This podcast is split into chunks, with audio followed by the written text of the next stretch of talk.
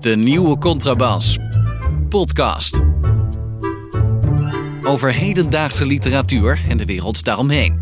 Met Chrétien Breukers, een elitaire Limburger. En Hans van Willigenburg, zomaar een Zuid-Hollander. Omicron. Omicron, Hans. Ja. Ik, eh, Is- ik, ik is dat wacht nieuwe- eigenlijk eh, ik, eh, nog voor het echt eh, de, de Nederlandse kusten heeft bereikt. Het heeft ons al wel bereikt, maar nog niet in, in volle glorie. Zeggen, Ik, ik, ik zit nu al te vlassen op de eerste Omicron-roman. ja, dat hoop ik ook, ja. Maar is, is, dat is, het is een variant op, eh, op COVID, toch? Hè? Even, sorry dat ik naïef klink, maar dat is het toch? Of ben ik nou... Ja, is, het is, dat, het is een zeg maar. is dat de Zuid-Afrikaanse variant, of niet? Eh, Ja, het is de Zuid-Afrikaanse variant. En het idee is dat het veel besmettelijker is. eh, dus dat, dat vind ik de fijn. besmettingscijfers gaan ervan omhoog. Dat, dat, Ja. dat, dat staat vast. Maar de, gro- de grote onbekende is of we er ook echt net zo ziek van worden. Dat is nog niet helemaal duidelijk. Nou, maar de hoop blijft leven, toch? Of niet? Ik bedoel, dat kan altijd... eh, ik, ik, vorige week gaan we een roman uit Zuid-Afrika bespreken. Is dat ook een Omicron-ding, of niet? Eh, Nee, heeft niks met Omicron te maken. eh, maar maar ik, ik, ik dacht eerlijk gezegd dat ik jou wel op een eh, idee kon brengen. Of, of, of in ieder geval eh, kon. kon hoe zeg ik dat? Laten we dit Eh, opnieuw op- doen. Maar wat wil je eigenlijk van mij? Want ik begrijp Nee, het nee, niet nee. helemaal. Kijk, we hadden natuurlijk voor, vlak na corona, ik denk weken of maanden na het uitbreken van corona, kregen we al in de boekhandel kregen we corona-verslagen, dagboeken over, corona. Dus ik, ik zat eigenlijk te denken, wel, hoe, hè, hoe, snel, hoe snel zijn we nu met de eerste Omicron-roman? Dat was eigenlijk mijn. eh, en en, en wat, wat zou er in een Omicron-roman, hoe, hoe zou dat, of, of een dagboek, hoe zou dat eruit kunnen zien? Ja, ik heb echt werkelijk. ja, nee, sorry. Ik probeer, en ik doe mijn best. Maar eh, ehm, ik denk dat de, dat de moeheid over coronaromans ook wel aan het toeslaan is, langzamerhand, toch? Ja, mijn moeder heeft trouwens ook eh, eh, corona nu. En eh, die heeft helemaal nergens last van. Dus oude mensen worden helemaal niet meer ziek. Oké, Heeft nou, geen zin is- meer. Dus ik denk dat die romans ook niet meer komen. Want iedereen krijgt een soort, soort halve verkoudheid en dan is het klaar. Oké, dus je merkt eigenlijk niet dat je Omicron hebt, laat staan dat je er een roman mee kunt vullen. Ja, Ja, ik denk dat het op, op is. Dat corona als thema, dat is nu wel klaar voorlopig. oké, oké. ja. Eh, dan eh, een andere kwestie. We hebben ooit eh, in bijna in een ver verleden de roman Stenen eten van Koen Karis besproken. En daarin heb jij toen met veel eh, misbaar, heb je, eh, eh, los van het feit dat we dat boek eh, wel kwaliteiten vonden hebben, maar we waren uiteindelijk niet helemaal overtuigd door eh, dit veelbelovende, eh, door de uitgever als veelbelovend gebrachte debuut. Nee. Maar jij struikelde toen vooral over die immense ehm, eh, dankwoorden die eh, in ieder geval bij stenen eten zat. En ik moet toegeven dat bijna bij alle romans die ik tegenwoordig lees, dat er enorme.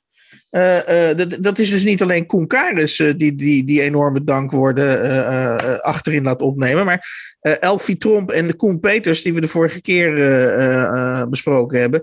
Die, die hadden ook al enorme, enorme verhalen achterin aan wie ze allemaal dank verschuldigd waren dat ze deze roman hadden kunnen en mogen schrijven. En volgende week doen we Auke Huls, die heb ik al gelezen. Jij bent er nog in bezig en die, die bezondigt zich daar ook weer aan.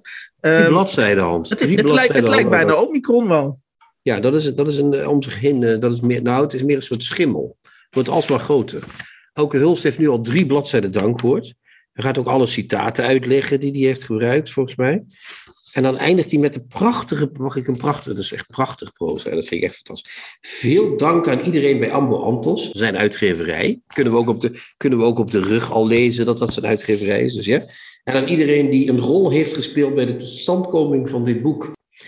In het bijzonder dank aan redacteur Lisbeth Vries, dus al de tweede keer dat hij de uitgeverij noemt, kritisch meelezer Annemieke van Plateringen, Erika van Rijswijk, Aafke van Hoof, Anita Roeland, aan Luc van Houten voor de Iyashuko, wat dat ook mogen zijn, aan gelegenheidsvoetballers Thomas en Roman, die de pandemie en de schrijfstress draaglijk maakten, aan het Nederlands Letterenfonds voor de onmisbare werk en reisbeurs en boven alles aan Refka, die ik nooit genoeg zal kunnen bedanken voor haar scherpe oog, haar liefde, begrip en eindeloze geduld. Hans. Het is, ik heb het boek nog niet uit, dus ik eh, schort het oordeel nog op. Maar dit kan toch echt niet? Hè? Wat zijn dat voor schrijvers die, die aan iedereen. eh, wat, Harry Moelis zou dat toch echt niet over zijn huig kunnen krijgen, dit soort proza? Nee, ik, het, het, is voor mij eens meer een bewijs dat de literatuur uh, ja, zich evolueert. Laat ik het heel netjes uh, en wetenschappelijk verantwoord zeggen. Evolueert tot een soort community art. Uh, waarvan uh, de schrijver slechts de voorman is. Maar hij heeft dus een hele, een hele stoet mensen achter zich. die, die de roman mede mogelijk hebben gemaakt. Ja. ja, ja waar, waar, is de tijd gebleven dat schrijvers. ik mag dat van jou niet meer zeggen. Nou, twintig afleveringen geleden hadden we het al eens over een worsteling. Maar waar is de tijd gebleven dat de schrijver worstelde en dan met een boek kwam en dan zei van, nou, of jullie het nou mooi vinden of niet, de tering, maar dit is mijn boek. Ja. En uh, dit is allemaal, dat is allemaal gemaakt. Eindeloze stoeten meelezers en, en vreubelaars en mensen die in je tekst zitten te knoeien. Schiet erop, man. En hou eens op met dat voetballen de hele tijd. En dat ja, huppelepup. Uh, ga eens niet uh, ja. schrijven, Auke. Hè? Maar goed, misschien is het een mooi boek, dat zien we volgende week. Ja. Maar uh, we gaan het wel, uh, ja, dit, dit, dit, dit, deze, dit, deze ziekte moet worden uitge. Dit is erger dan Omicron, vind ik eerlijk gezegd. Ja.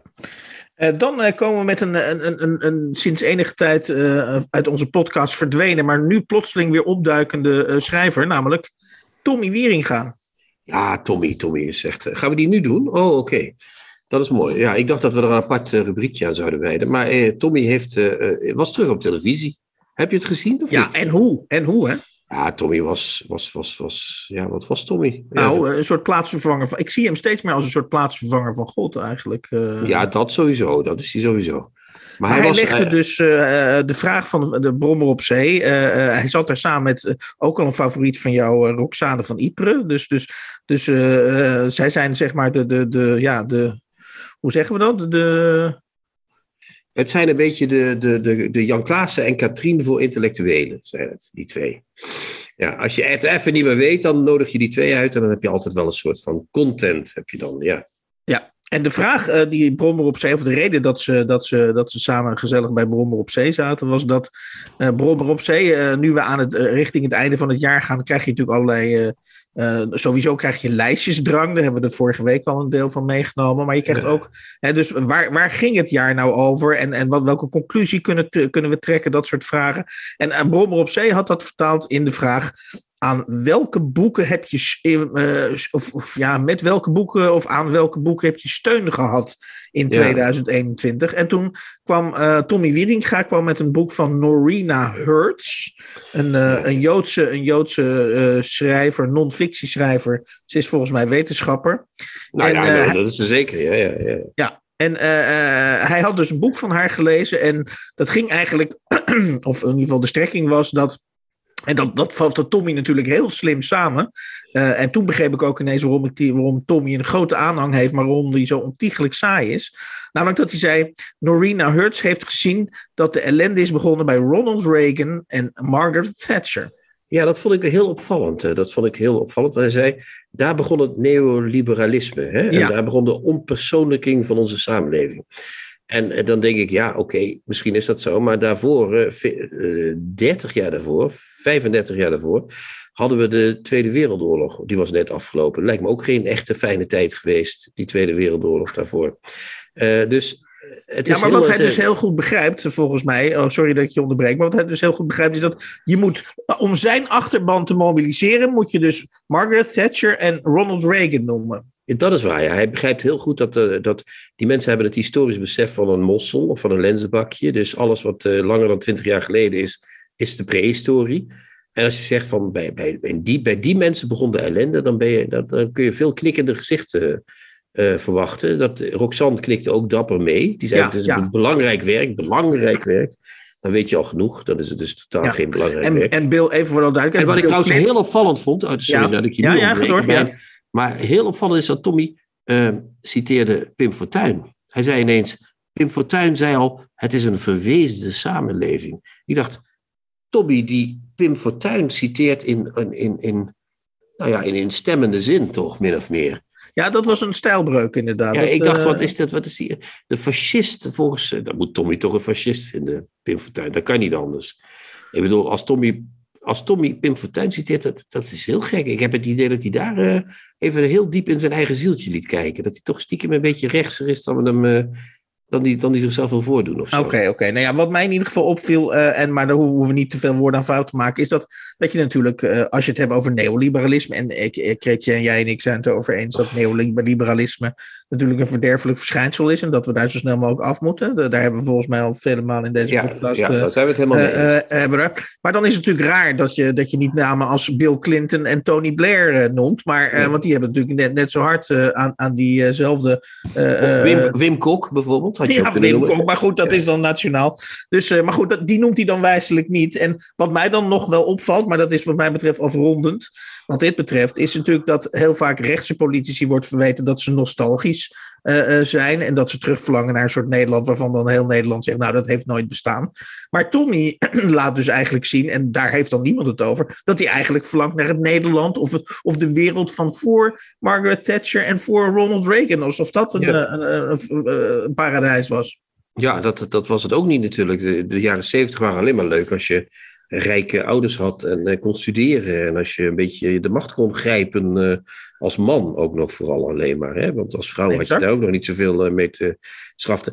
Ik wil nog iets zeggen over dat stukje waarin hij macht had. nog heel ja, even. Dat heeft niet zozeer met het libera neoliberalisme te maken, maar wel met de grondhouding die Tommy aanneemt. Dus dat hij bij dat boek van uh, Anne Dillard, hè, over, over Tinker. Ja, dat was een uh, ander boek waar hij dus steun aan had ondervonden, ja. Ja, dat, dat, dat dagboek uh, van Tinker Creek, hè, wat zij geschreven heeft. Ja.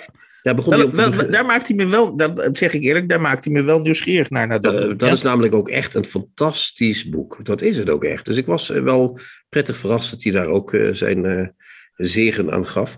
Uh, maar wat mij opviel is dat hij begon te mekkeren de hele tijd van... zij was 27 toen ze dat schreef. Hè? Ja, ja. Dat was echt uh, on, on, onuitstaanbaar. Dan denk ik, ja, waarom als iemand op zijn 27 een geniaal boek schrijft... ja, wees blij, weet je wel. Ik bedoel, wie, wie, wie doet dat verder nou nog? Uh, maar dat hij ook de hele tijd begon van... het is een wonder en het is bijna religieus, maar net niet helemaal. En het gaat over de lichtinval en dit en dat en dat. En als dat boek nou iets is... Uh, uh, niet zozeer. Jij hebt het gelezen, het boek, oké. Okay. Ja, ja, ik heb het boek meerdere malen gelezen. het is een fantastisch boek. Geweldige schrijver ook, trouwens, auteur en Dillard. Maar die, dat, dat boek is een wonder, dat klopt. En, maar dat is ook um, een, een wonder in de zin van dat het gaat over het wonder. En Tommy had duidelijk totaal geen vat op dat wonder. Dat wilde hij steeds maar terug. Maar hij zei op een gegeven moment ook van... Wat jammer nou dat zij in Virginia woont en ik in Holland. En dan denk ik, wat maakt het uit? Het wonder kan zich overal voordoen, Tommy. Hij wilde het maar steeds begrijpelijk maken. Ja. Een, een 27 jaar iemand die over het wonder schrijft, hoe kan dat nou? Omdat zij er kijk op heeft, Tommy. Daarom, en jij niet. En dat, begreep, en dat, en dat, ja, dat is echt precies wat eruit naar voren kwam. Ja. Dat vond ik heel opvallend. Ik denk, kijk dan beter, weet je wel. In Weesp of in waar die ook woont, of in Broek en Water, daar kan ook het wonder zich voordoen. Dat ja, maakt maar ik herinner me uit. opeens, nu jij dat zo zegt, herinner ik me opeens dat in dat gesprek, en ik weet dus niet meer wie dat zei, of Roxane of, uh, of uh, uh, Tommy dat zei, maar er werd op een gegeven moment gezegd, voor een, voor een ware schrijver of een ware creator bestaan er geen onbelangrijke plekken. Met andere woorden, ja. zodra diegene daar is, wordt dat een bezielde plek. En dat vond ik Ja. wel een hele mooie... mooie Ja, maar mooie het leek wel alsof hij dat niet doorhad. En dat is heel jammer. Hij heeft dus en geen kijk op de geschiedenis en geen kijk op het wonder. En dat hij dan toch nog twee, dat hij dan toch in ieder geval nog één boek, namelijk dat van Dillard, naar voren weet te halen, is toch knap, eh, moeten we zeggen. Dat moeten we Oké. Tommy toch meegeven, ja. Goed, dan eh, zijn we bijna verplicht. Ja, dat klinkt als een soort corvée. Zo wil ik het eh, eh, ook weer niet te negatief framen. Maar eh, eh, Arno Gumberg eh, heeft de PC, deze week de PC Hoofdprijs eh, gewonnen. Ik, wij hebben het er volgens mij een paar podcasts geleden over gehad dat hij eh, inmiddels eh, eh, Nobelprijswaardig zou zijn. Dus, Dat zei en jij, hè? en jij Ja, ja. dichtte mij al enige voorspellende gaven toe met Ik besef mij, wat opeens inderdaad om zich heen grijpt. Maar inderdaad, Arno Grunberg is, heeft de eerste horde naar de Nobelprijs, voor zover de PC Hoofdprijs een horde is, heeft hij genomen. Ja, dat is waar. Had jij niet ook een beetje zoiets van, hè, de PC Hoofdprijs, heeft hij die niet al gehad? Had je dat niet? Nee, dat had ik niet. Ik had echt zoiets van, hè? Ik dacht dat hij dat al lang... Maar het bleek dat hij de Constantijn Huygensprijs had gehad. Dat is een soort voorstudie van de PC Hoofdprijs. Maar eh, ehm, ja, het is fantastisch. En eh, ik denk dat het de eerste horde is. En ja, als er een schrijver is in Nederland... en dat, zul jij, dat jij bent degene die dat voorspeld heeft dan... althans in deze podcast-setting... als er iemand is die dat gaat winnen ooit, dan is hij het. Ja, dat kan niet anders. Oké. Ik denk ja, trouwens eh, dat je ook helemaal geen oeuvre hoeft te hebben wat goed is om dat te winnen. En niet dat hij dat niet heeft, daar gaat het niet om. Maar je moet de juiste look en feel hebben hè, om, om, de, om de Nobelprijs te winnen.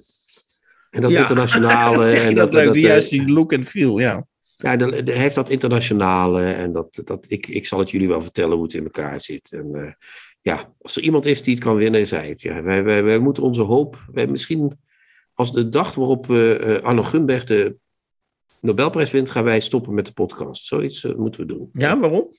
Ja, dan is ons doel bereikt. Dan hoeven we het licht niet uit te doen voor de literatuur. Maar dan kunnen we de Nederlandse literatuur in het hele eh, universum eh, is dan al rondgebracht. En dan zijn we klaar eigenlijk. Ja. Dan is jouw voorspelling, daar is dan aan, ja, die is dan uitgekomen. Dus dan kunnen we stoppen gewoon. Oké, oké. Goed. Nou, ik, Dat duurt nog wel twintig jaar, Hans, dus je bent nog niet van af. Dus. Nee. In ieder geval stond er gisteren, eh, voor mensen die dat terug willen lezen, er stond een, eh, een column van Frank Heijnen in de Volkskrant, eh, woensdag 15 januari, over eh Arnold Grunberg. Eh, en eh, ik vond het een hele mooie ode aan Citeer Arnold. eens wat dan. Nee, dat, dat, dat, ja goed, dat, dat, heb ik nu even niet bij de hand. Maar ik wil mensen graag, en tegenwoordig kan je dat digitaal, zeker als je een digitaal abonnement hebt op de Volkskrant, kan je natuurlijk zo teruglezen. Dus mensen, Frank Heijnen over Arnold Grunberg op woensdag 15 januari op pagina 2 van de Volkskrant. Ik Dan heb altijd bij, ja, wacht even, bij, bij Hans Heijn, eh, niet Hans Heijnen, sorry. Frank, Frank Heijnen. Heijnen ja. heb ik altijd dat. ehm, die maakt ook die verhaaltjes bij Studio Voetbal. Bij, eh, bij, eh, Klopt. Ja. En eh, altijd als dat begint, dan zet ik de televisie uit. Ken je dat? Want dat is namelijk van dat proza wat gaat zo van. Het was op een grijze dinsdagmiddag dat de linksbuiten van Pek Zwolle zijn been brak. En dan komt er zo'n heel treurig verhaal. En dan, het is van dat vreselijke weemoedproza altijd. Hij kan heel goed schrijven, maar hij heeft echt werkelijk. Hij is zo sentimenteel als een, als een nat gesnotterde zakdoek. zakdoek. Eh, Ja, vreselijk, vreselijk. Met alle respect voor Frank Heijnen hoor je er dan bij te Ja. zeggen. Maar je had nog een onderwerp, zei je. Ja. Nou, ik heb, ik, ik heb eh, eh, eh, wat mij betreft is dat het slot van de, van de intro. Eh, ik wou nog eventjes terugkomen ook, ehm, omdat we natuurlijk eh, eh, onszelf gemarteld hebben de laatste afgelopen week met van die enorme dikke boeken, eh, waar, waar we Auke Hulst eh, de voorlopige slot eh, apotheose van is, want dat is ook ruim 600 pagina's. Een apotheose is altijd slot al. Hè? Dus het is een Ja, sorry, apotheose, sorry. Ja. Dat, dat was een, een pleonasme. hè? ja, het was een samentrekking in ieder geval. Ja, Goed, ga door. Ja. Hou me maar scherp.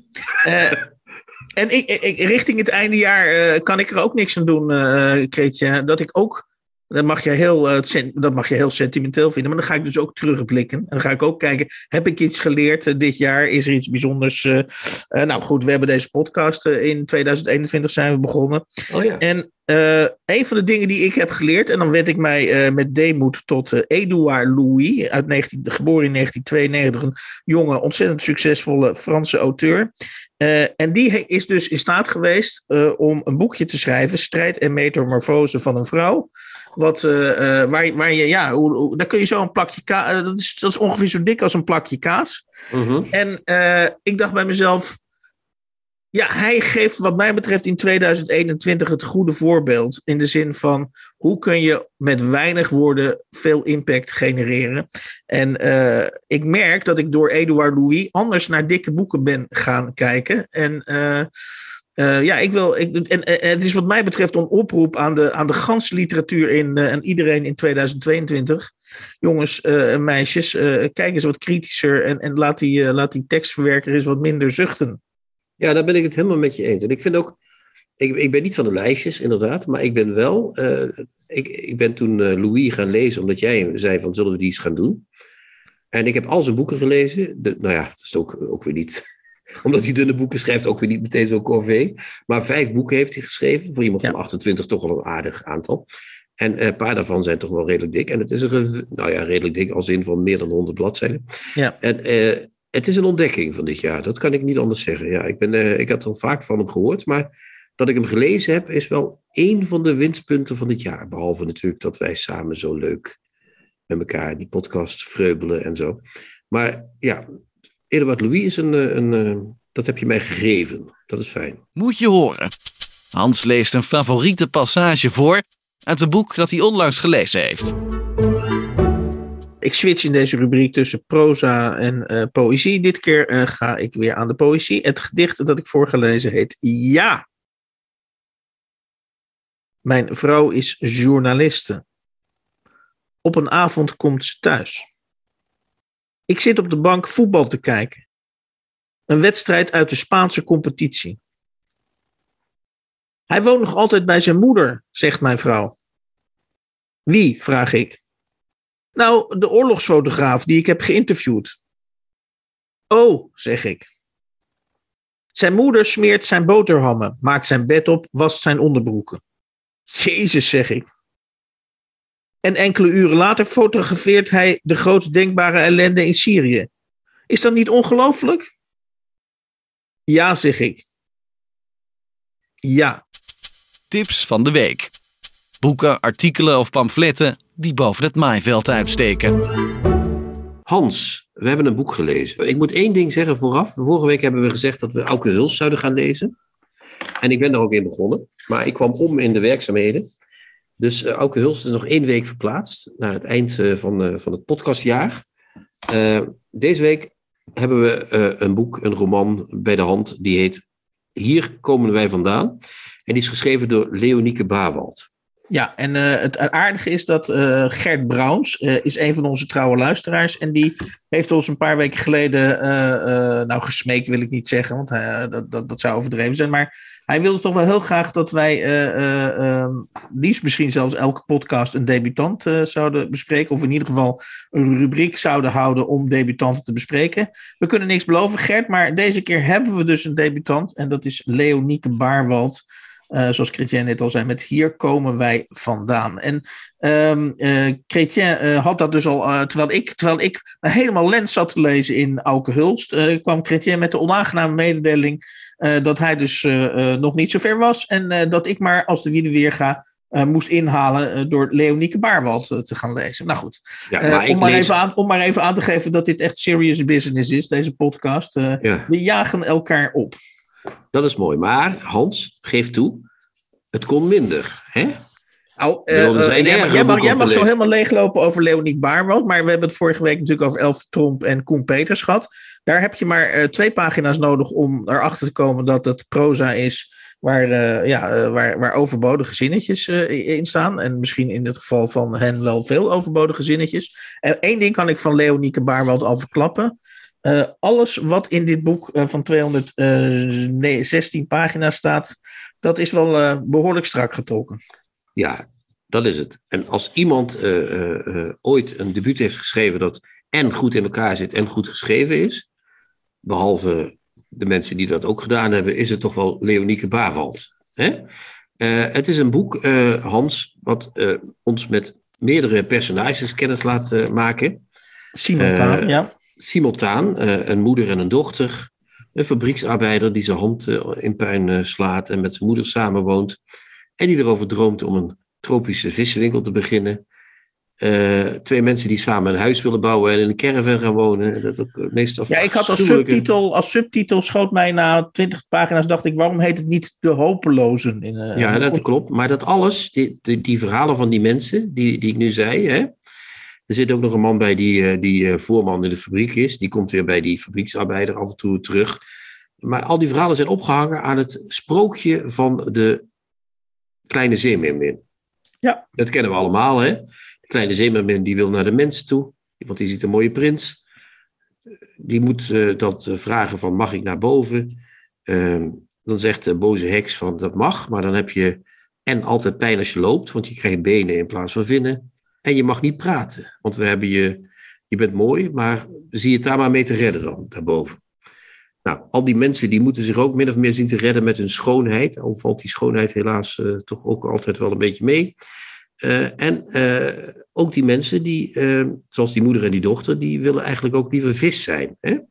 Heel veel van die mensen die wij hier, waar we kennis mee maken in het boek, dat zijn een soort eh, kruisingen tussen dieren en mensen, toch? Zeg ik ja, ze, ze, eh, om, om het misschien in een wat essayistisch zinnetje te, te proppen. En de, de, de, de, de, de onderwaterwereld en de bovenwaterwereld. Die lopen door elkaar gaan, heen. Die gaan permanent, uh, ja, laten we. Het is weer een kutzin dit, maar die gaan een permanente interactie aan in dit, in dit, in dit boek.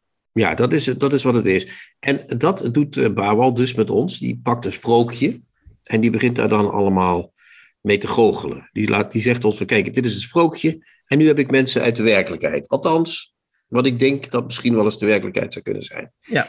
En die schrijft ze steeds, want het is net als, uh, vorige week zeiden we bij uh, Elfie uh, Tromp van die fragmentarische stukken van het boek, die, die, die, die verwarren ons. Maar hier is het nooit verwarrend. Je, bent Nee. steeds, je weet steeds, nou, dit zijn weer die mensen, dit zijn weer die, dit zijn weer dat, dit gaat zo, zo, zo, zo. En hier gebeurt dit en hier gebeurt dat. En aan het einde krijg je nog een, eh, een soort plot, eigenlijk, gek genoeg. Ja. Maar, maar het blijft spannend als je het leest, of niet? Ehm, nou, kijk, eh, ik, ik heb het met heel veel bewondering gelezen. Dus, dus eh, eh, ik denk dat Leonieke Baarwand, eh, eh, want dat is natuurlijk ook heel vaak bij de debutanten, wordt dan gezegd, ja, eh, dat is een cliché van hier tot Tokio, maar ik ga toch even zeggen, is dat ik denk dat er nog heel veel gaat komen van eh, Leonieke Baarwand. Want dat ze, dat, ze, dat ze een schrijver is en dat ze heel ingenieus is, dat eh, en heel ingenieus kan schrijven, dat, dat staat voor mij vast. En, en dit, dit lijkt me ook wel een boek, als ik dan toch aan het voorspellen sla. Eh, dit, gaat, dit boek gaat denk ik wel genomineerd worden voor, eh, voor één of meerdere literaire prijzen. Ehm, wat ik alleen Maar jammer... Aangezien jij de vergrote voorspeller van ons twee bent, is dat voor haar leuk nieuws eh, natuurlijk. ja, toch? Ehm, kijk, wat, wat ik zeg, maar, ik, ik moest, eh, misschien is dat, een rare, eh, is dat een rare associatie, maar ik moest eh, bij, omdat ik, het gaat natuurlijk over mensen die een tamelijk hopeloos of marginaal bestaan leiden. Eh, en ik dacht, eh, bij het lezen dacht ik aan De Vuilnisroos van Ben Borgaard. Eh, ja, maar dat, nou moet ik iets bekennen. Dat heb ik nooit gelezen. Waar gaat dat boek over? Oké, nou goed. Maakt niet uit. In, in ieder geval gaat het over hetzelfde type onaangepaste, in, in, de, in de periferie levende mensen als, als, als dit boek van, van Leonieke Baarwald. En het grote verschil is dat eh, in het boek van Ben Borgaard, wat eh, uit, eh, denk uit 1902 of 73 Ja, lang Stand. geleden. Ja, ja. eh, dan tijdens het lezen voel, ben je dus ook die, ben je ook die zorgeloze, eh, in de natuur verkerende eh, hoofdpersoon die eh, eh, ja, van, van de ene in de andere dag valt. En dat is dus op een hele natuurlijke manier beschreven. En wat, ik, wat, ik, wat mij een beetje in de weg zat bij Leonieke Barwald, met erkenning dat ze ontzettend goed kan schrijven en dat, eh, dat er geen woord of zin te veel staat, is dat ik het heel erg. Je ziet toch het maakwerk zie je toch wel eh, al die korte scènetjes. Het, het, het, ik heb het idee dat ze het toch wel allemaal uitgerekend heeft. En dat vond ik wel jammer, omdat die mensen die zij beschrijft, ja, dat zijn natuurlijk wel echt, eh, eh, ja, een beetje, beetje, hoe zeg je dat nou? Ongeorganiseerd, of zijn minst ongeorganiseerde types. En dan, daar hoort eigenlijk ook een beetje ongeorganiseerd proza bij, denk ik dan. Maar het, het is dus heel hyper georganiseerd proza over ongeorganiseerde mensen. ja dat, dat, dat kan ik me voorstellen. Maar daar heb ik toch een weerwoord op, Ja, denk ik. Eh, eh, bij mij werkt dit boek als een droom. Want ik zie die laag van de kleine zeemermin en, en, en die mensen dan in het echt. Hè? Ja. Die werken op elkaar in zoals in een droom. Dus wat er in een droom gebeurt, is dat je heel snel kunt schakelen van, het ene, eh, van de Ja. ene scène in de andere. In een droom ben je, is het niet gek als je het ene moment daar bent en twee, nog geen seconde later, een heel continent verder, bij wijze van spreken. En zo zit het proza voor mij in elkaar. Dus iedere keer, al die mensen die hebben weer andere dingen en dat gaat weer dit Ja. en dan gebeurt er weer dat. Maar- en dan, maar, mijn bewering is dus dat je heel goed ziet dat ze die droom op een droom heeft willen laten lijken. Dat is ja, maar dat is natuurlijk het probleem met, met, met kunst altijd, Hans. Dat als je iets wil laten lijken, dan moet je het doen. En dan ga je dus, dan kom je in maakwerk eh, terecht, wat jij maakwerk noemt. Maar hier is, daar valt, als zij een gewoon verhaal had verteld, wat waarschijnlijk de vuilnisgoos dus blijkbaar is, van A tot Z, en dat gaat dan maar door en door en Ja. door. Wat ook heel mooi kan zijn, daar gaat het niet om. Mhm. Maar zij heeft gekozen om die, om die, om die losse stukken eh, te pakken en bij elkaar te zetten. Ik, ik kan natuurlijk niet weten of dat voor haar een beslissing is geweest. Of dat ze denkt van, ik kan niet anders dan iets maken en ik knutsel het Ja. in elkaar. Dat, dat Nee, weet maar ik niet. En weet je, het, is allemaal heel ingenieus. En, en dat een van de hoofdpersonen, Alex Geten, eh, eh, met aquaria, als hobby aquaria heeft. En dat hij dan vervolgens eh, al- allerlei, hè, dus, dus eh, eh, zowel boven als onder water in feite.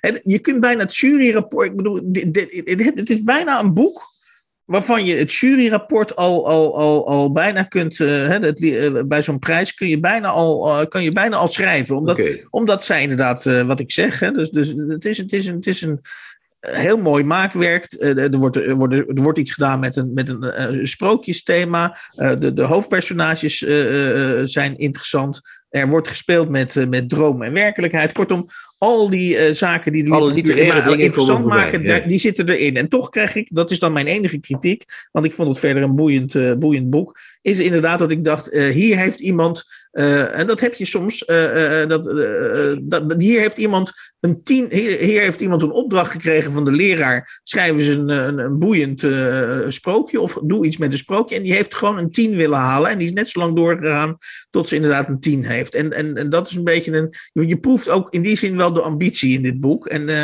en terwijl die, die personages nou zo lekker laid back zijn, dat ik denk, nou laat die personages ook even gaan. Je zou kunnen zeggen dat, en dat is gevaarlijk, want dat is ook een, eh, een eh, vriend en medewerker. Maar zoals bij Rob van Essen vaak, dat je denkt, terwijl je het leest, denkt van waar ben ik in hemelsnaam verzeild geraakt? Mhm. Dat denk je, jij denkt dat hier niet. Jij weet meteen van oké, ik word steeds in dat maakwerk meegenomen, zeg maar. Nee, ze laat je wel twijfelen over wat, wat, wat er nu precies, hè, eh, in, eh, hoe, die, hoe die droomwerkelijkheid of hoe die, hoe die eh, onderwaterwereld en die vissen zeg maar, op het droge klimmen en wat die voor invloed hebben op de personages. Eh, maar Ja. wat ik, dan moet ik Rob eh, eh, een, een compliment geven. Wat in zijn boek heel goed gedaan wordt, is dat je, ja, hoe moet ik het zeggen, dat doet hij dus beter. Dat vind ik wel mooi dat je dat zegt, want dat doet hij in mijn ogen dus beter dan Leonieke Baarwald. Is dat bij Rob kom je nog wel ongeloofwaardiger dingen tegen dan bij Leonieke Baarwald. En toch accepteer je dat dus makkelijker bij Ja. Rob. Dus je zou zeggen dat zij moet leren om die droomwereld acceptabel te dat zou ik nooit durven zeggen. Want, Nee, ik vraag het om niet om... eh, ik, ik denk dat zij niet zoveel van mij heeft te leren. Daarvoor heb ik te veel respect voor, eh, voor deze prestatie. Oké, oké, oké. We zijn er dus wel uit dat dat... We hebben, we hebben voor het eerst in lange tijd... eh, nee, nee, nee, Elfie Tromp was geen debuut, hè? Nee. We hebben voor het eerst in lange tijd weer een debuut gelezen, maar het was toch geen, het was geen straf, toch? Of wel? Nee, ik denk, ik denk echt dat Leonieke Baarwald haar métier gevonden heeft. En nogmaals, dat ze, dat ze ehm, eh, na dit boek eh, nog heel veel andere mooie boeken gaat schrijven. Ja, we zijn, we zijn niet van de ballen en de sterren en zo. Eh, maar als ik zou moeten doen, hè, want we zijn nu sentimenteel aan het eind van het jaar en de kerstboom staat weer bijna, dan kunnen we de balletjes inhangen. Ik, ik zou toch wel tussen de vier en de vier, vier en vier en een halve bal of zo, zou ik toch wel doen, denk ik. Ja. Ja, ik, ik ook, maar met de aantekeningen die ik, die ik in deze. En, en mij ontroerde het ook echt, het boek. Had jij dat niet? Nee, zover ben ik niet gekomen, maar misschien ben ik. eh, Maar ik ben ook een hele sentimentele jongen natuurlijk, dat scheelt. Van ons tweeën ben jij zeker de sentimentele. Ja, ja, ja, maar wel, wel de liefste, dat wel. Ook.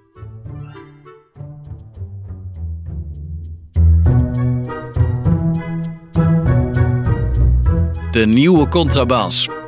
Podcast. Yo. Zoals u van ons gewend bent, eh, tenminste niet elke week, maar want we houden, we houden de spanning er een beetje in. eh, eh, gaat eh Chrétien af en toe een gedicht close readen.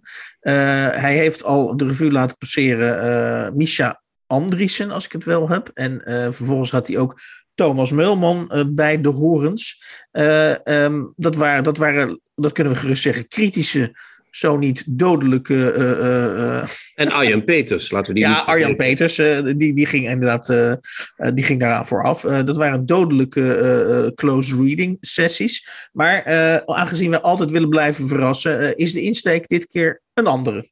Ja, we gaan de liefdevolle toer op, Hans. Ik zal je vertellen hoe dat komt. Ha- Harry Lemmens, een, een, hè, een goede vriend van ons, van ons, van onze Vriend van de show. Die eh, hoorde mij eh, een paar weken geleden zeggen dat ik Zuid-Amerika. Nee, wanneer was dat? Bij Halfon. Toen zei, hij, toen zei ik dat ik Zuid-Amerika niet, dat ik daar niet veel van wist. En, Je zei, je zei hele erge dingen als. er, er gaat een grijs scherm voor mijn hoofd neer. Zodra, het over de, zodra ik iets lees over Azteken. ja, toen dacht ik van, dan denk ik, net als bij wiskunde en scheikunde, dan denk ik, ja, het zal wel. Maar voor mij is het niet weggelegd. Je, je stelde je kwetsbaar op. Ja, Harry Lemmens gaf mij toen een goede tip om een nieuw boek wat hij vertaald heeft, om dat een keer te lezen. Maar dat is ook alweer een boek van 700 bladzijden. Dus dat stellen we nog even uit eh, tot volgend jaar. Sorry, Harry. Sorry Harry. Ja, Harry, we- onze tijd is beperkt. Maar hij stuurde mij twee dichtbundels op. Dat vond ik heel sympathiek. Ja, Eh, hij stuurde mij op een geweldig boek wat hij heeft eh, gemaakt. Eh, dat heet Ik heb de tijd op je naam laten vallen. Vrouwenstemmen uit vijf eeuwen. Portugese poëzie. mo- mooie titel ook. Mooie titel. Ja. Ja, een prachtige titel. Portugese poëzie is ook een soort eh, Midden-Amerika. hè. Zitten we eigenlijk Ja. al bijna. Marginaal verschil. Dat, dat is een, er zit maar een kleine zee tussen. En eh, dat is een eh, prachtige eh, eh, bundel met eh, vrouwenstemmen, zoals, je, zoals het woord al zegt. Dat begint met een non uit de 16e eeuw en eindigt met de meest moderne Portugese eh, slam eh, poets. Dus dat is een eh, geweldig Kijk. overzicht. Een, echt een, een regenboogoverzicht. Een ja? regenboogoverzicht. eh, eh, en dat, daar bleef ik hangen, of haken, of hoe zeg je dat tegenwoordig? Achter een gedicht van Mario, Maria sorry, do Rosario Pedreira. Een Portugese dichteres. ja, nog één keer die naam. Fantastisch alleen al. Maria do Rosario Pedreira. Oh, heerlijk. Ja. Ja. Ik- De positieve toon is nu al gezet. Een positieve, nog één keer. Maria do Rosario Pedreira. Ja, daar kan niks meer misgaan. Ik bedoel, als je, als je zo ter wereld komt, dan ja. Ja, dit is een vrouw die in Lissabon geboren is. Hoe, hoe gezegend kan iemand zijn, hè? Zo'n naam hebben en in Lissabon geboren worden. Onder de hemel Nee. van Pessoa, ja. Onder de hemel van Pessoa in 1959, Hans. Eh, zij staat in die prachtige bloemlezing, die gemaakt is door eh, Harry dus. eh, uitgegeven door onze vrienden van Koppernik. Eh, er staan prachtige foto's in van Anne Carvalho, eh, de, de vrouw, eh, levenspartner van Harry. En die dichteres, Mario do, Maria, het wordt dus een running gag. Maria do Rosario Pedreira, die heeft ook een aparte bundel bij Koppernik. Dat is de tweede bundel die ik toegestuurd kreeg. Oh, oké. Eh, die heet Scherven. Ook Kijk prachtig. aan. Daar staat datzelfde gedicht weer in. En dat gedicht wil ik nu in het kader van de positieve eh, close reading gaan voorlezen. Is dat goed? Ik, eh, ik tintel helemaal. Ja, hij zegt, eh, de uitgever, maar ik denk Harry ook, zegt op de, op de achterflap van de, van de bundel dat zij schrijft over liefde. Romantisch, maar tegelijkertijd reflecterend aards. En over het gevoel dat rest na afloop door vertrek of dood. Nou, dat, dat, hè? dat kennen we toch allemaal? Ja, maar nu Hans? ga je... Oké, nou, laten we aan het gedicht beginnen. Dit- of ga je ook flaptekst nu close readen? Nee, nee, dat, ik geef het even mee aan het begin van het gedicht. En daarna komen we aan de close read eh, toe. Dat vind je wel een enorme frik ineens, eh, Hans. Als ik iets zeg, dan is het meteen... eh. Wat is dat voor eh, flauwekul? Nou, zij schrijft eh, titeloze gedichten. En dit gedicht, wat ik nu ga voorlezen, heeft dus geen titel. Ik begin meteen out of the blue. Ik heb de tijd op je naam laten vallen, zoals marmer op de aarde wordt gelegd en water op smeulend vuur wordt gegoten. Ik heb me in rouw gehuld, zoals vrouwen die lege wiegen vernielen door er te veel naar te kijken. En ik heb tot slot het bloed zien stollen in de wond, als de was die hard wordt op je handpalm, voor hij tussen de vingers uiteenvalt tot stof. Als ik je vergeten ben, is dat omdat ik iemand wilde die me riep. Een lichaam dat een ander was in mijn lichaam, een stem in de ochtend. Maar niets, maar niemand. Als de tijd niet was neergeslagen op je naam, kon ik je nu tenminste nog oproepen. Want er is geen grafsteen zonder lijk en geen as die niet gebrand heeft. En het huis is vandaag killer en kouder dan ooit. Ik heb tijd laten verstrijken over je naam en er is geen haardvuur, er is geen huis, er zijn geen kinderen die zich kunnen verliezen om mij en geen kaarsen om deze stilte met herinnering te vullen. Oh, dat, dat is een kenmerk van positivisme, is dat je ook het, het gedicht in één keer doet en niet in losse zinnen op, eh, opdeelt. Dit, is- dit is het gedicht. Wat bedoel Ja. je eigenlijk? Eh, Of is dat, Nou, is dat het idee van close reading is dus dat je na twee of vier zinnetjes eh, een onderbreking maakt en gaat uitleggen eh, waarom dat goed, goed of slecht is. Maar het is natuurlijk heel interessant dat als, het een, als, je, als, je het idee, als je het gedicht slecht vindt, dat je dan de neiging hebt om per zin te gaan aantonen hoe slecht je het wel niet vindt. En als je het dus goed vindt, dat, dat je dus kennelijk de neiging hebt om gewoon het hele gedicht in één keer voor te lezen. Ik, ik geef toe dat dat inderdaad eh, anders is dan de vorige keer. Ik, ik realiseer me pas nu klaar ben. Ik, ben, ik, begon en ik dacht, ja, nou, ik loop, het loopt lekker, dus eh, laten we doorgaan. Het is trouwens dus ook zo dat zij de, de, de titel van die eh, bloemlezing uit de Vijf Eeuwen Vrouwens, vijf, Ja, dat hij zei, hey, ik heb de tijd op je naam laten vallen, komt in dit gedicht voor. ja. Maar goed, ja, zullen we het gedicht ja. dan toch even Maar doorlopen? goed, de- nu, eh, dus, de, nu dus de, de, de zware opgave of de interessante opgave van waarom is dit, ik, ik, ik, ik, ik, eh, waarom is dit een, waarom vind je dit een mooi gedicht, een goed gedicht? Nou ja, we hebben in de vorige afleveringen van, van onze rubriek, wat we toch inmiddels wel een soort van eh, kleine schaduwrubriek kunnen noemen, hebben we steeds gedichten gelezen waarvan we dachten, waar heeft zo iemand het over? Hè? Ja. Hè, waar, waar, waar heeft het, maar als je nu leest van ik heb de tijd op je naam laten vallen zoals marmer op de aarde wordt gelegd en water op smeulend vuur wordt gegoten. Nou, dan weten we toch meteen wat er gebeurt, of niet? Ja, ja. Als je marmer op aarde gooit, dan hoor je plof. En als je water op smeulend vuur gooit, dan eh, komt er een sissend geluid eh, eh, tevoorschijn. Ja. Dat zijn natuurlijk geen beelden die je dagelijks ziet of die je dagelijks meemaakt. Hè? Dat je denkt van, je wordt niet dagelijks, dat je denkt, ik loop over straat en iemand gooit marmer op de aarde. Dat komt niet voor.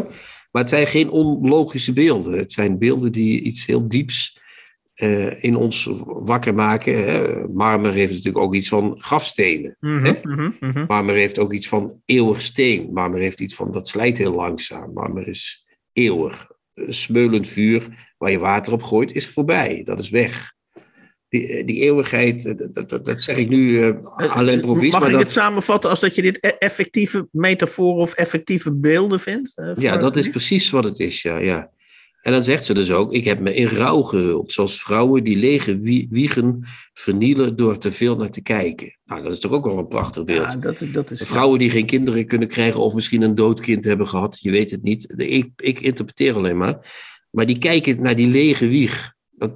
Door, kijk, het Ja, mooie en, wie, en dan het mooie assonantie wiegen en vernielen. Hè? Dat ja, dat is, dat is mooi vertaald ook natuurlijk. Ja. En, en, en, en, mijn moeder zei vroeger altijd: kijk het mooie er niet vanaf. Weet je wel? Dat is ook zo. Je, door te veel naar iets te kijken, kun je het ook mooier maken of minder mooi. Sorry, Mhm. minder mooi. Dan kun je het Ja. erger maken. Dus door steeds naar die lege wieg te kijken, wordt het alsmaar erger.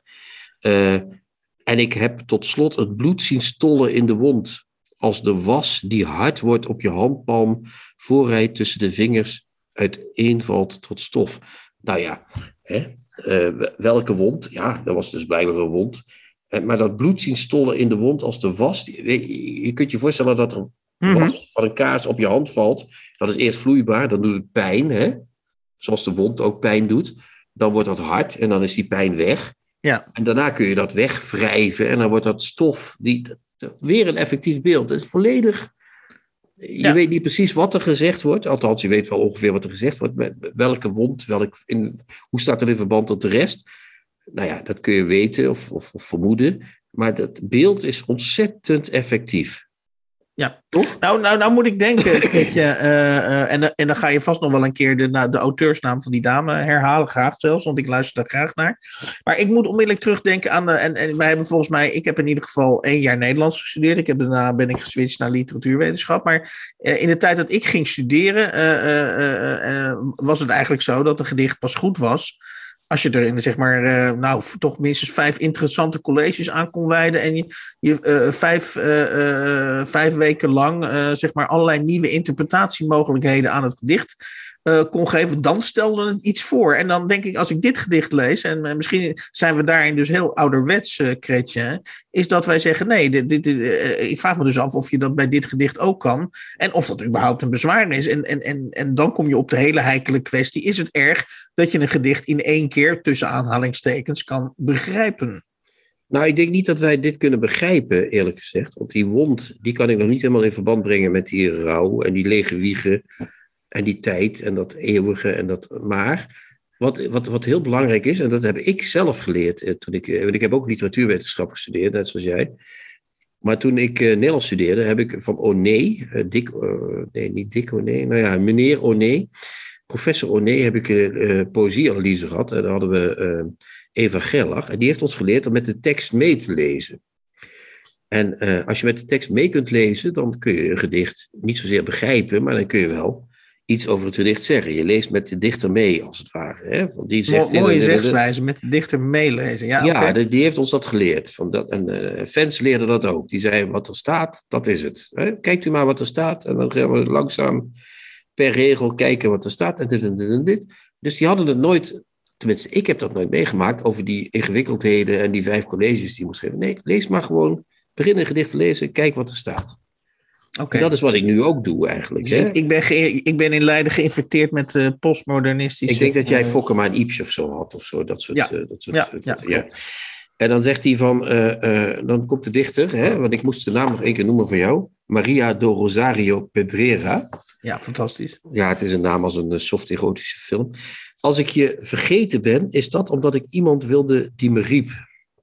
Een lichaam dat een ander was in mijn lichaam.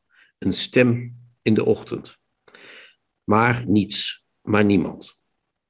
Nou, dus we hebben dat eh, hele beeld gehad van die, dat marmer, dat vuur wat gedoofd wordt, het rouw, de rouw, de lege wiegen, bloed dat stolt. En dan komt de mededeling, als ik je vergeten ben, is dat omdat ik iemand wilde die me riep. Dus er is rouw hier aan de gang. Ja, hè? Ja, ja, Verlies, hè? wat we voor de flaptekst al lazen. Er is verlies. ja dit, dit, dit zou wel eens een Portugees toppertje op eh, Portugese begrafenissen kunnen zijn, of niet? Nou ja, dat weet ik niet. Ik ben nooit eh, op een Portugese begrafenis geweest tot nu toe. Maar eh, ik denk dat het te ingewikkeld is voor de mensen. Want als je dit op begrafenissen doet, worden mensen meteen boos. Dan moet je toch meer zoiets zeggen als... je hebt, pas als je iemand hebt die je begrijpt, et cetera, et cetera, dan heb je een vriend. Wat is het ook alweer met Toon Hermansen? Met je lacht en met je grient, dan pas kun je zeggen, ik heb een vriend. Maar misschien is het wel een toppetje op het begrafenis. Ik weet niet hoe de Portugese begrafenissen zijn. Misschien Ja, zijn en er onderschat de Portugezen ook niet, hè? Die, die hebben eh, de, die hebben, een, die hebben een poëtische aard of zo. eh, ja, die zijn, die zijn denk ik wel poëtisch iets onderlegder dan de gemiddelde Nederlander, denk ik wel, ja. Ja, dat zou zeker kunnen. Dat, dat, bijna elk volk is dat overigens. Ja. Maar goed, hier, hier, hier, hier geeft ze dus aan dat er rouw is. Er is rouw om iemand. En dan gaan wij natuurlijk als lezer, hè, als wij met de tekst meelezen, denken: oké, die iemand heeft daar die lege wieg ook gegeven. Die iemand heeft daar die, dat bloedende Ja. hart gegeven, waar dat bloed uitkomt, dat als, als, als was in haar, als kaarswas eh, uit elkaar pulvert op de duur. Ja. Eh, die heeft de tijd op, haar, op die man of vrouw haar, of zijn naam laten vallen. Hè? Als marmer op aarde. Hè? Ik, ik, ik, ik stop je in het graf.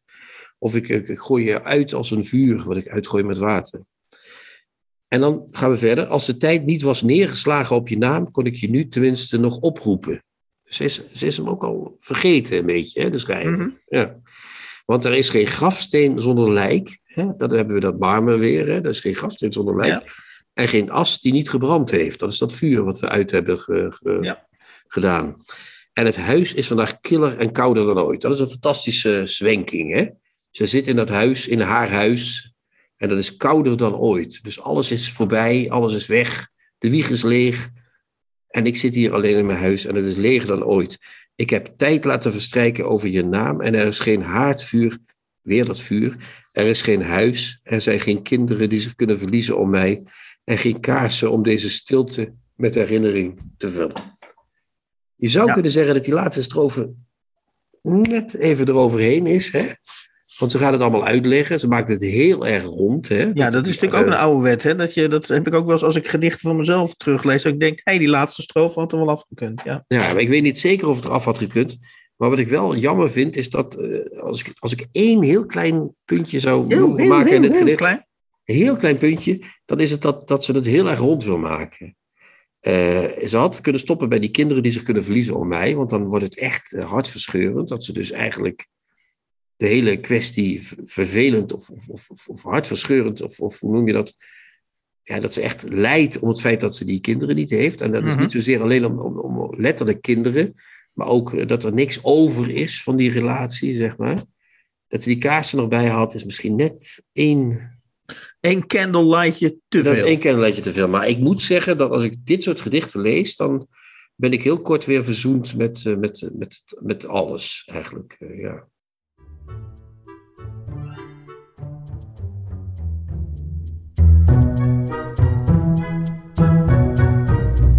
De nieuwe Contrabas. Podcast. Weet je, eh, dat was een, eh, een, een, een kortje dit keer. ja, het was een kortje, maar we hebben nog een laatste aflevering voor de winterstop. Dan hebben we Auke Hulst en Ingrid Winterbach. Ja, en wat voor aflevering, want eh, ja, we zijn ook bezig. Kunnen we nog niks van zeggen, van, met, een- met, een, met een, belangrijke gast eventueel. Eh, Kijken Ja, of dat ja. gaat lukken. Ja, dat hopen we ook. Ja, dat we dan net voor het eind van het jaar nog een soort eh, knalletje kunnen maken. Hoe heet dat? Een klappertje? Hoe heet eh? Ja, klappertje. klappertje. Ja, ja. En, we- en dan gaan we dus eh, daarna gaan we drie weken in een soort sluimer. Want ik, ben, ik wil ook wel weer eens een boek lezen uit mezelf, als ik eerlijk moet zijn. Jij niet? Ja, nee, voor ik de ook lol, naar. Dat- zeg maar. Ja. En eh, ja, voor de lol, weet je nog hoe dat was vroeger? Voor de lol lezen had, weet je dat nog? Ja, ja want ik, ik weet, je- weet je wat ik heel mooi vind? Als al die mensen zeggen van, ik heb mijn lijstje van dit jaar gemaakt. En ik heb dit jaar 50 boeken gelezen. Ik denk, jezus, you lucky bastard. 50, 50 boeken zeg. Wat weinig. Precies. Uh, wat heeft de revue gepasseerd? Om te beginnen hebben we natuurlijk uitgebreid uh, het debuut besproken van Leonieke Baarwald. Hier komen wij vandaan. En dat is uitgegeven door uitgeverij Querido in 2021. Dan las ik een gedicht voor, uh, uh, uit de bundel Vrachtbrief, waar Chrétien vorige week ook al uit voorgelezen heeft, van Weilen Koenraad Schoudenseunen. En dat is verschenen bij uitgeverij Douane in 2019, de bundel Vrachtbrief. En dan hadden we de positieve close reading sessie van Chrétien. Uh, en um, die, uh, dat gedicht wat hij voorlas, dat kwam dus uit twee boeken. Allereerst uit het boek Ik heb de tijd op je naam laten vallen. Vrouwenstemmen uit vijf eeuwen. Gekozen en vertaald door Harry Lemmens en uitgegeven door Koppernik. En dan hebben we ook nog, uh, dit gedicht stond ook in uh, de aparte bundel van Maria do Rosario Pedrera. Nu ga ik het zelf ook even me, me, verlustigen aan deze naam. Maria do Rosario Pedrera. Uh, de bundel heet Scherven. ook die zijn gekozen, die gedichten daarin zijn gekozen, vertaald en van een nawoord voorzien door jongens, ik ben ook back af door Harry, Lemmens. Door Harry Lemmens. En verschenen respectievelijk in 2021 en 2020. Ja, nou, uh, Jij hebt uh, nog, een, nog, een, uh, nog een, uh, een gezellig paar uurtjes Auke Hulst voor de boeg. Ik, heb ik dat, erop. Dat is ik, heb dat boek, ik heb dat boek al gelezen.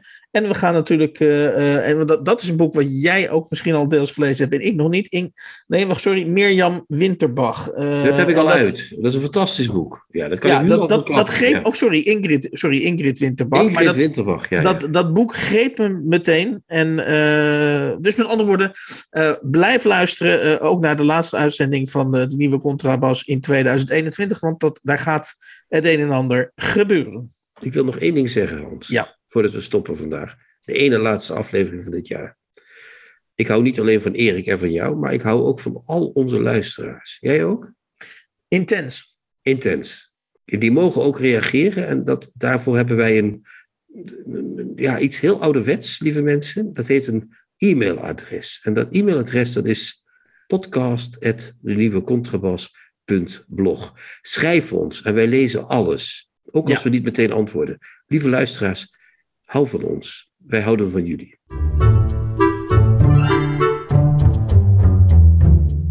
De nieuwe Contrabas podcast wordt gemaakt door Chrétien Breukers, Hans van Willigenburg en Erik Lindenburg.